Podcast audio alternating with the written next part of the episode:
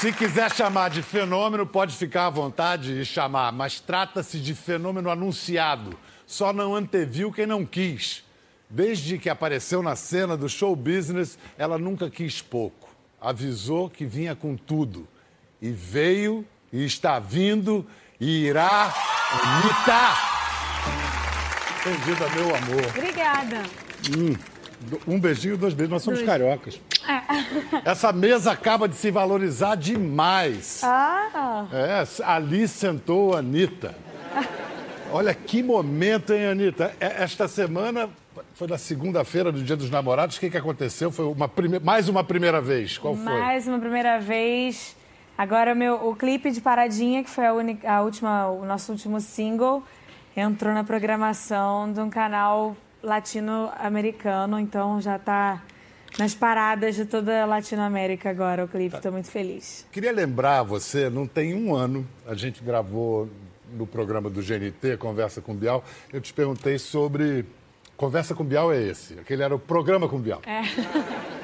Eu te perguntei sobre a carreira internacional, porque o que aconteceu? A gente foi entrevistar a Anitta e a excitação da indústria de lançar a Anitta, ah, vamos para hora dela pegar o mundo.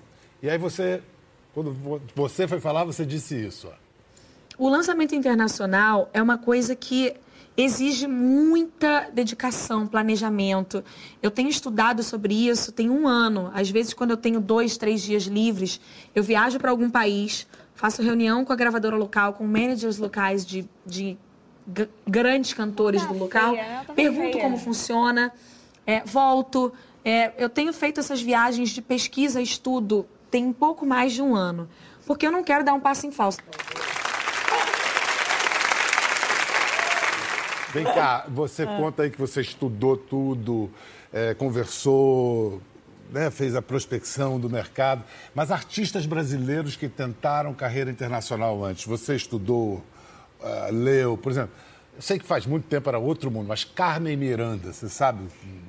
Então, ela foi o único exemplo que a gente tem, né? É, Mas, na verdade, ela também não é brasileira, é brasileira, né? Ah, nascida nas- em Portugal, mas um produto Pois brasileiro é. cultural. Não, ela era um produto cultural brasileiro, sem, É. sem dúvida. Então, é, mas a indústria muda muito, né? Não dá para você comparar pessoas que tentaram em uma fase que não existia internet, em uma fase que as coisas já mudaram. Então, você, eu tenho que olhar como duas pessoas, uma como artista e outra como empresária. Então, eu não posso agir como se eu tivesse na época ainda dos discos e etc. Eu tenho que analisar o mercado hoje. O mercado está mudando muito rápido, assim. Os aplicativos, as formas das pessoas consumirem, é tudo muito diferente. E eu analiso também, mas também, obviamente, existem erros que são os erros não, acontecimentos que são de praxe, né? É, e Riscos gente- imprevistos, acontece, né? É. riscos imprevistos e também é, nessa indústria as pessoas têm muito medo de serem sinceras e muitas vezes quando você quer alguma coisa as pessoas vão falam que dá que faz que acontece que vai ser que, que vai fazer que vai acontecer mas já isso você vai se planeja chega lá na hora uma pessoa não faz nada você fica ali no meio do navio assim agora e aí você tem que dar o seu jeitinho brasileiro aí é muito bom ser brasileiro nessa parte que a gente sabe se virar em tudo Mas amor. nessa hora quem fala alto, a artista ou a empresária? A empresária, alto mesmo, eu dou um grito na cara de todo mundo, o povo sai arrepiado, correndo. Presta atenção! Olha Ai, só, recapitulando a sua estratégia de lançamento internacional. Primeiro, Switch com a Iggy Azalea. A minha estratégia internacional já começa tem dois anos. Antes. É. Eu vi algumas pessoas falando mal de mim, como sempre, ah, novidade, é uma coisa que nunca acontece. As pessoas falando uma... Se falar perto de mim, mal de você, tá vai- lascado, vai apanhar delícia. muito. É. Então, eu vi as pessoas interpretando errado uma coisa que eu falei numa entrevista lá fora, em que eu falei que eu estou há dois anos tentando introduzir o espanhol no mercado brasileiro. Eu sei que a Shakira é famosa aqui, sempre foi, o Rick Martin e vários outros, e, e outros fenômenos latinos que Mas o tivemos. mercado Mas- brasileiro não é tradicionalmente muito Então, hospitaleiro exato. espanhol, não. Mas é, esses exemplos é porque eu falei numa entrevista lá fora e aí as pessoas me julgaram muito por isso, como se eu estivesse falando que eu fiz o brasileiro saber o que é o espanhol, eu fiz o brasileiro saber o que é a Shakira. Não, gente, eu não fiz isso, não disse isso. É mais porque essas coisas que conhecemos do mercado latino, quando a música latina e em espanhol era mais famosa aqui no, no Brasil, isso faz uns 10 anos. É, qualquer pessoa da indústria que você vai perguntar hoje em dia vai te dizer o quanto é difícil hoje colocar uma música com o idioma espanhol na rádio. Hoje não, né? Que agora, nesse momento, não é mais, mas estava difícil de 10 anos para este, até este momento. Estava é, bem difícil. Foram raríssimos os casos em que tocou uma música em espanhol aqui desse tempo todo para cá. Mas Já e aí, tocou. onde é que você quer chegar? Aí o que eu fiz foi o seguinte: é, introduzir de maneiras muito doses muito pequenininhas, exato, é, o espanhol na, no, no cotidiano. Sim ou não, um exemplaço disso. Então, mas primeiro eu fiz um remix de uma música de um colombiano muito famoso, que é o J Balvin. Uhum. Ele tem muitos anos de carreira. Ele tem, ele já tinha uma música que era sucesso em todos os países da América Latina, menos no Brasil, porque justamente o Brasil uhum. não estava mais tão acostumado com o idioma espanhol. Quer dizer, deixa eu, me, deixa eu entender. Então você estava planejando usar o espanhol para tomar de assalto a América Latina, mas você não podia perder o Brasil, é isso? Exato. Era acrescentar o mercado, né? Ir a uma, não deixar o outro. Exato. Então, eu gravei com ele um remix de uma música que já era famosa dele. Então ela não teria risco nenhum para mim, porque já era um trabalho dele, não era um trabalho meu, era um remix. Era uma coisa, era uma dose muito homeopática de uma introdução. Então eu fiz em português, uma música que já existe em espanhol. Com isso subiu no canal dele, então o público dele teve acesso a isso, um pouquinho, uma porcentagem pequena. Então eu já tá, já fui vista ali por, sei lá, X mil pessoas. Depois, é, mas não foi tão grande no Brasil, óbvio. Porque era, uma, era, um, era uma coisa requentada. Mas manteve. Mas foi começando. Ah. Aí depois eu fiz o Sim ou Não com Maluma, que aí sim, por ser um single meu, inédito e trabalhado na rádio, aí foi maior.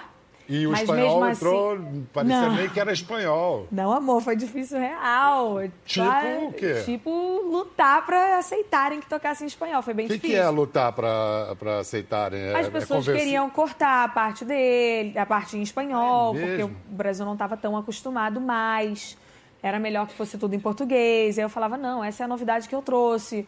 O reggaeton não é uma coisa constante aqui no Brasil, isso está bombando. Explica então o que é reggaeton, que todo mundo fala tanto, é, é a coisa da hora. Então, o que é o reggaeton? O reggaeton Linguagem é bem simples.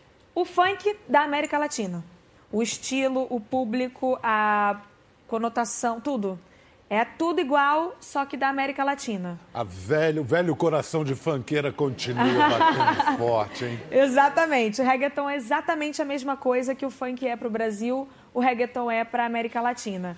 Até o preconceito, a, a, o lado em que fala coisas que não é muito legal e aí Provocativo, tem, algum, tem, tem alguns problemas. Reflexo de hum, situações sociais, sociais expressas. Exato. E daí, depois que eu fiz o Sim ou Não com Maluma, é, começou.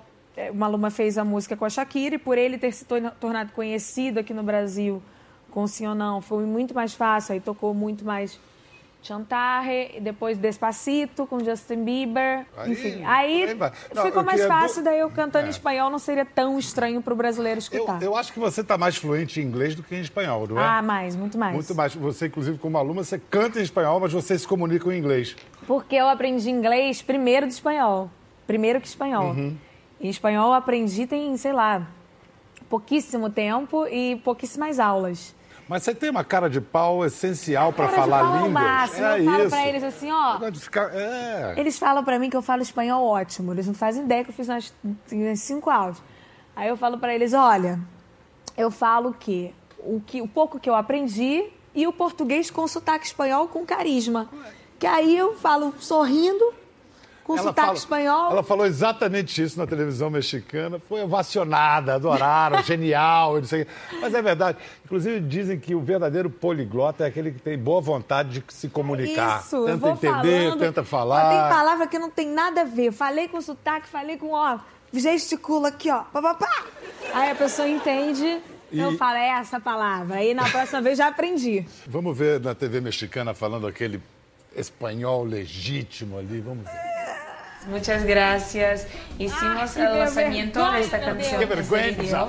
Yo cuando no sé las palabras hablo portugués con acento español, entonces... Tú no te preocupes. Yo tengo confianza, entonces tú crees que hablo español. Que vergonha, morro de Tá vergonha. ótimo. Ya vergüenza. tenemos 15 millones de views en el video, entonces estoy, estoy muy contenta con esto, los resultados, números. É. Se Eu você- morro de vergonha, não assisto essas coisas, não. Agora vamos falar um pouco mais de marketing. Esse negócio chama. de- Aprendi há pouco, acompanhando você. Cross-branding. Cross-branding é cruzar marcas. Então, por exemplo, você fez nos últimos tempos o J Balvin, Maluma, Nego do Borel, Wesley Safadão, Simone e Simaria, Major, Major Lazer. Major assim? Lazer. Major Lazer, Pablo Vittar e a Iggy Azalea. É pra quê? É pra você. Eles pegam um pouquinho do seu público, você pega um pocão do público deles, é assim? É um. Eu não acredito em competição. Eu acho competição uma coisa burra. Eu acho que quem compete é, se limita a- ao limite do outro. Em que que você acredita? E eu acredito numa união. Cooperação. Isso. Então eu acho que quando você se junta ao outro, eu dei esse exemplo já várias vezes. Se alguém me liga hoje me pedindo um show no sul do Brasil e um show no, no norte do Brasil no mesmo dia, eu não vou poder fazer. Então, eu, sei, eu tenho que escolher um. Sim. Só que seria incrível para mim que eu tivesse uma outra pessoa representando o que eu faço lá. E agora? Então é muito burro se eu não quiser que tenha uma pessoa fazendo o mesmo que eu, ou uma coisa tão incrível quanto, entende? Mas as pessoas, para você propor esse tipo de parceria, elas têm que topar e pensar como você. É, aí você é as bem convence. difícil. Eu tento. Tem gente que eu consigo Já convencer. convenceu um monte de gente aqui, né? Depende. Tem gente que eu consigo convencer. E tem gente que não. É, as pessoas. te- é, eu acho que isso é uma questão de insegurança. Mas eu tento. Eu tento mostrar isso, mas eu, acho, eu tento passar isso para o público também, porque eu acho que isso não é só no meio artístico. Eu acho que isso é em tudo, vida, né? né? Não dá para você abraçar o mundo. Então tem que ter outras pessoas incríveis ao seu lado. Falar em outras pessoas incríveis a seu lado. Arruma um namorado para você a cada semana, a cada dia. Afinal, Eu que não tô arrumando um para mim, né? você está arrumando? Para mim, eu não tô. Sei lá, um piloto de avião, comissário de bordo, camareiro de hotel, do jeito que você tá, não para quieta. Não, sério. O que, que você está priorizando agora? O amor ou o sexo? Os dois. Então, eu Toda- priorizo todas- sempre o amor, tá?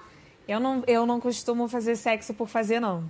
Só que eu trabalho muito, então a pessoa que vai ter um relacionamento comigo, ela vai acabar tendo com o Brasil inteiro, né? Brasil e E agora, agora- o mundo. exato. O mundo. Tipo, agora sai em, em outros idiomas. Aí é, eu acho que é um pouco apavorizante, assim. Apavorizante, apavorante? Apavorante. Eu falei errado, que horrível. Não é errado é um pouquinho nada. apavorante. É para quem tá para quem tá chegando. Mas aí a gente também tenta convencer. Vamos lá, querida, dá um jeitinho. Eu tenho carisma para isso também. É, Você já falou que, uma vez eu me lembro que você me falou que você mete um pouco de medo nos homens, assim, que chegam e. Ô, Anitta, É, eu acho que é mais- Vou pegar a Anitta. Você- Eu acho que é mais medo da minha vida e de- do que vem que junto, cerca, é. depois que se descobre, do que de mim, de fato. Porque eu, como uma pessoa, sou uma pessoa super normal, prática, eu acho.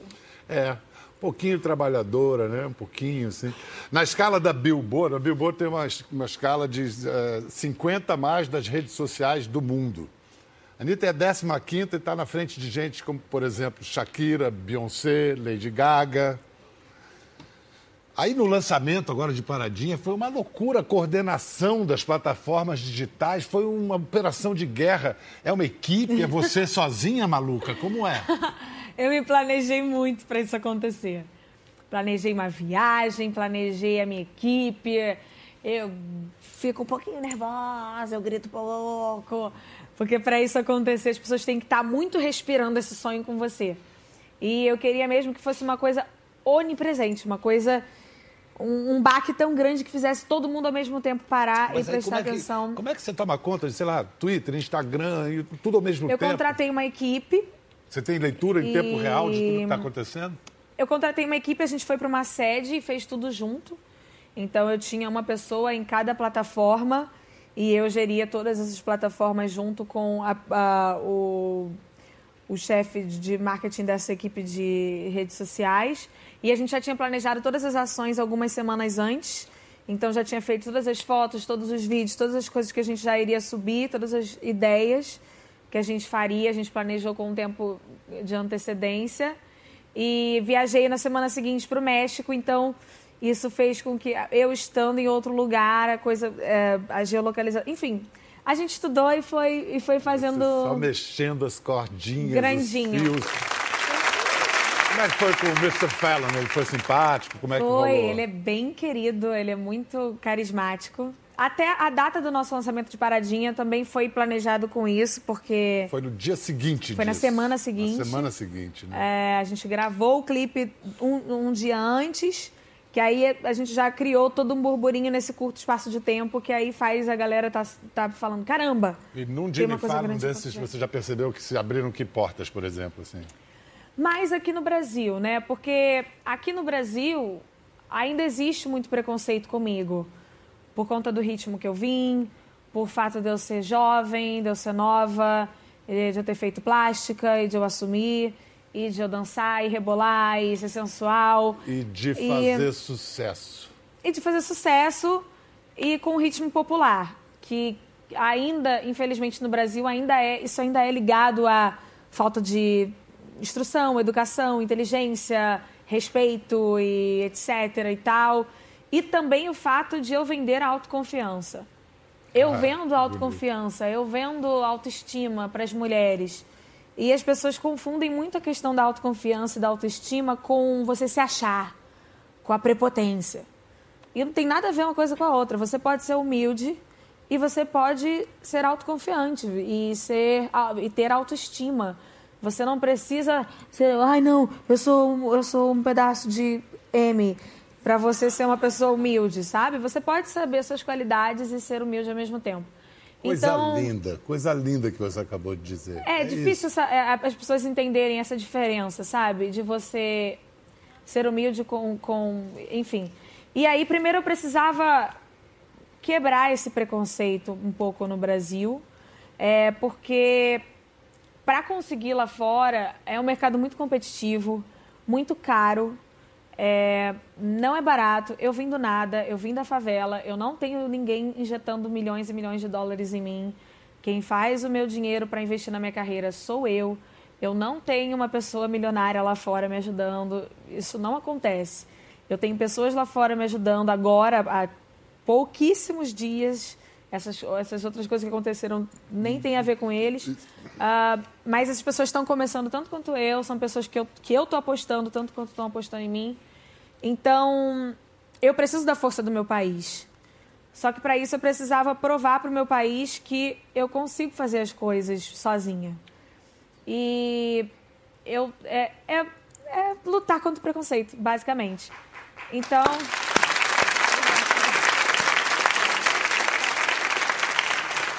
Então, eu fiz, eu, eu fui planejando essa, essa quebra essa, de barreiras e de rótulos ah, até que eu tenha, tivesse força suficiente para, enquanto eu for lançando as coisas, ah, o meu país for me dando essa grandeza. E está me dando, está me ajudando. Me assusta um pouco porque, ao mesmo tempo, porque ah, o Brasil se orgulha, fica muito feliz, é, também gera muita expectativa. Mas não vai ser rápido. A todos que me escutam, que torcem pela minha carreira internacional, que estão me ajudando, eu agradeço. Não é rápido, assim como não foi no Brasil. É, no Brasil eu comecei alguns anos. Comecei na favela, da favela fui para a cidade, da cidade fui para os outros estados e depois para o país inteiro. Não é rápido para você que tem 24 anos e começou aos 19, quer dizer, surgiu aos 19. Mas é rapidíssimo para um burro velho como eu, do alto dos meus 59 anos. Não. Posso te dizer, é rápido, é envolvente, é sensacional. Eu a sei, mas é porque as pessoas esperam que na- no primeiro single na primeira música já seja um sucesso estrondoso em todos os países. E não vai ser. E a gente não espera que seja. Porque, assim, aqui no Brasil eu também tive primeiras músicas, que não foi o Show das Poderosas, que tocaram um pouquinho, aí a segunda tocou um pouquinho mais. E é assim, é gradativo, de baixo e vai crescendo. Então, não vai ser tão rápido. Se você for morar lá fora, que cidade que você pensa em morar? Los Angeles? Cara, eu, eu não penso em morar lá fora. Você não pensa em Não, mas se a coisa for ir dando certo e tal. É, não, eu certo... penso em ficar morando no Rio de Janeiro, mas. Uh, as coisas acontecem muito em Los Angeles, né? Até porque, é óbvio, eu tô, eu tô no mercado latino também. É como se fosse três Anitas, né? Uma pro português, outra pro espanhol, outra pro inglês. São três mercados completamente diferentes. Então, mas o seu clipe falou com esses três mercados ao mesmo tempo, um clipe é. histórico já, de paradinha, que foi gravado tipo guerrilha, né? No metrô, Amor, supermercado. eu morri de vergonha. Ficou ah, morrendo de vergonha? Uma... O que você faz no palco, tudo bem, mas no meio da rua, Não, né? mas é um monte de gente olhando. Eu tava... Eu tava estava enlouquecida de vergonha. Você viu que você, você canta em espanhol, o refrão uma palavra em português, mas você botou uma palavra portuguesa no vocabulário americano. É, é uma Sabe palavra qual foi, né? paradinha. Mais uma além dessa. Teve vários é, resenhas e artigos falando assim: She came to New York with a lot of bunda. ah, she put é. her bunda all over New York. É verdade. Você não leu essa matéria? Bunda tá, a palavra está se internacionalizando graças eu a Deus. Eu vi essa matéria. Sensacional. Falei, meu Deus, tem uma, uma bunda no... no, no... Mas no cá, site, o... meu Deus. Ai, o, clipe, o clipe, você concebeu tudo. Você trabalha com o mestre Giovanni Bianco. E o, Bruno, o Bruno, Bruno Ilhotti. É, sim. Ilhotti. O Bruno e o Giovanni são uma mistura perfeita, que estão comigo fazendo bem, essa menina louca, agora paradinha. É, a ideia era uma mistura, na verdade foi em Nova York, porque a equipe do, do Giovanni e do Bruno são de lá. Então não tem um motivo específico e também porque eles queriam gravar na rua e aqui no Brasil ia ser. Assim, Nova York já parou, foi uma confusão, imagina aqui, né? Então a gente fez lá por isso e foi uma grande mistura, né? A gente tem menos de um mês de lançamento, é, na verdade duas semanas de lançamento ou menos. Já temos 30 milhões de views. Em, em um dia, e, no Em um dia, dia a gente foram... conseguiu 7 milhões, alguma coisa assim, 8 milhões. Foi muito rápido, a gente bateu vários recordes. Já tem, já, já tem amigos me mandando, tocando em, na Itália, tocando em Londres. Não, tá muito bom. Mas eu vou falar com um cara, chama-se Pedro Sampaio. Ele é um, um profissional do marketing, acho que ele fez a melhor análise desse momento seu. Pedro Sampaio, você está ouvindo a gente? Eu estou. E aí, rapaz, tudo bem? Tudo jóia com você. Tudo bem, estou muito bem acompanhado, como você pode ver, né? Oi, Acompanhando aqui também. É. O que, que, você, que, que te impressiona mais na administração de carreira da Anitta?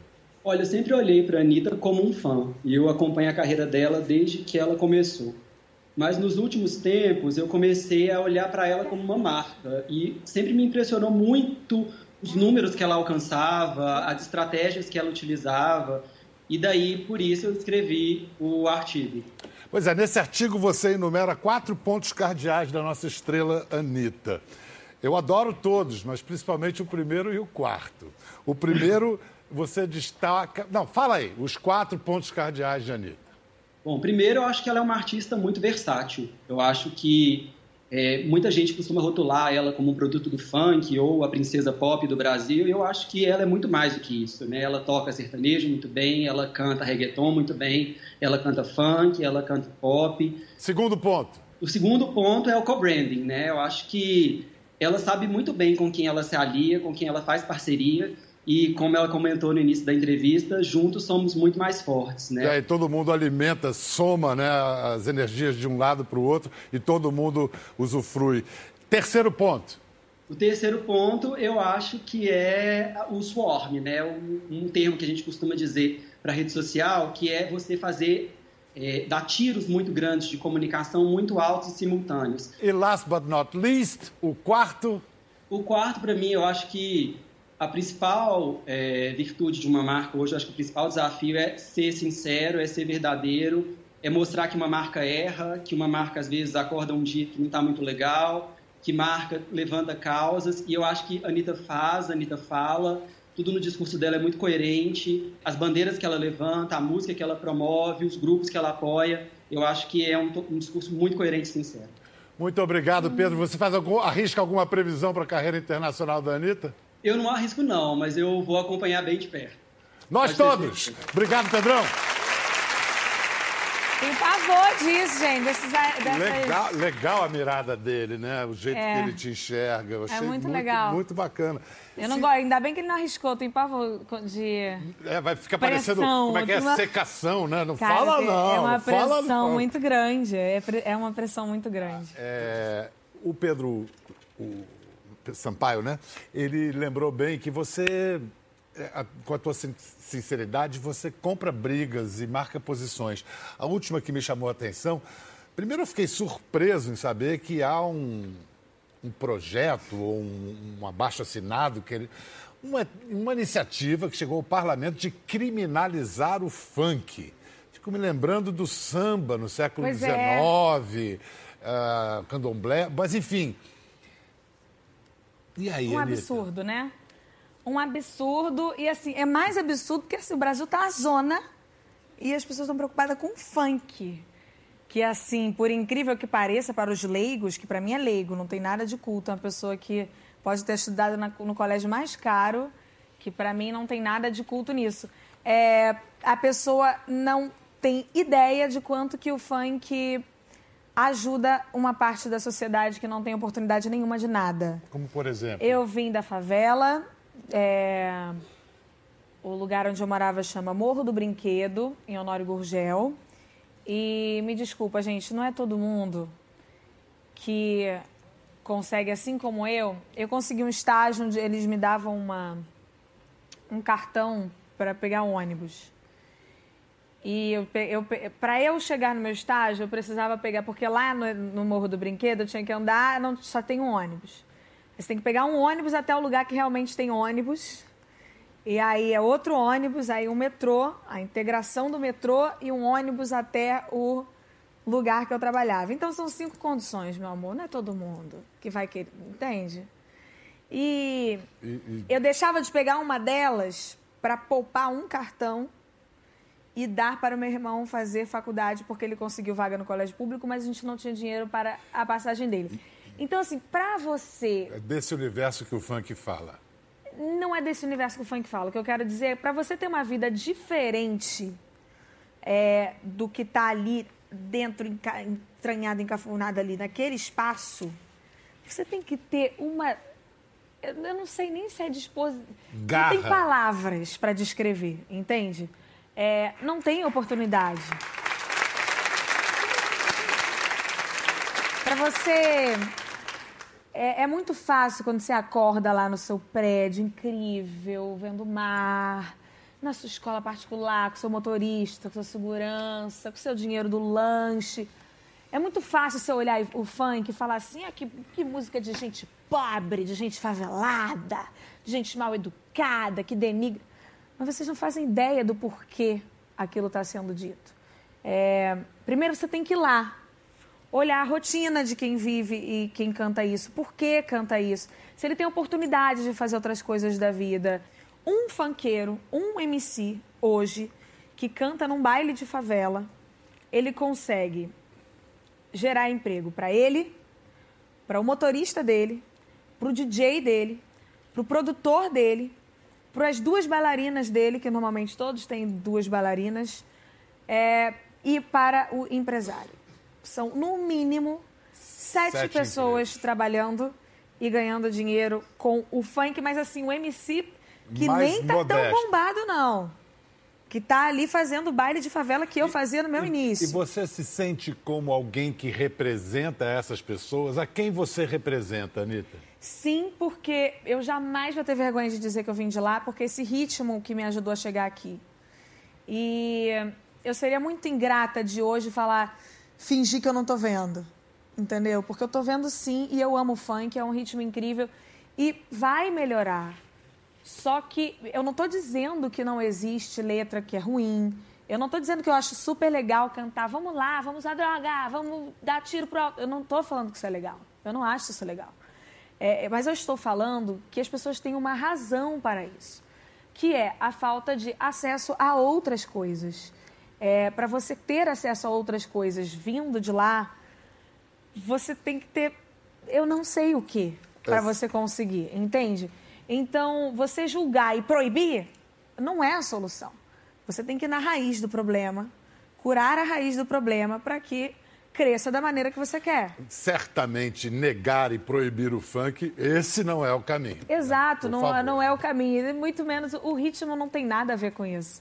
Então, se você quer mudar o discurso daquela sociedade, se você quer mudar o pensamento, é a mesma coisa que você educar o seu filho batendo nele todo dia e você quer que ele cresça um adulto maravilhoso. É, que ele bater em alguém, você vai se surpreender muito. Né? Exato. Né? Então, não existe isso. É por isso que eu sou contra. Uhum. Eu acredito em educação, informação, instrução. E aí sim o funk vai ter as letras que. E eu já acho que mudou muito, tá? É, antigamente, no meu início, tinha muito mais funk com letras ruins de fato. Hoje em dia, os funks que estouram mais são as das versões mais tranquilas. E mesmo se fazem uma versão pesada, a versão que se torna mais popular é a mais tranquila. E aí você vai doutrinando aos que estão fazendo funk a fazer uma letra tranquila, dessa maneira.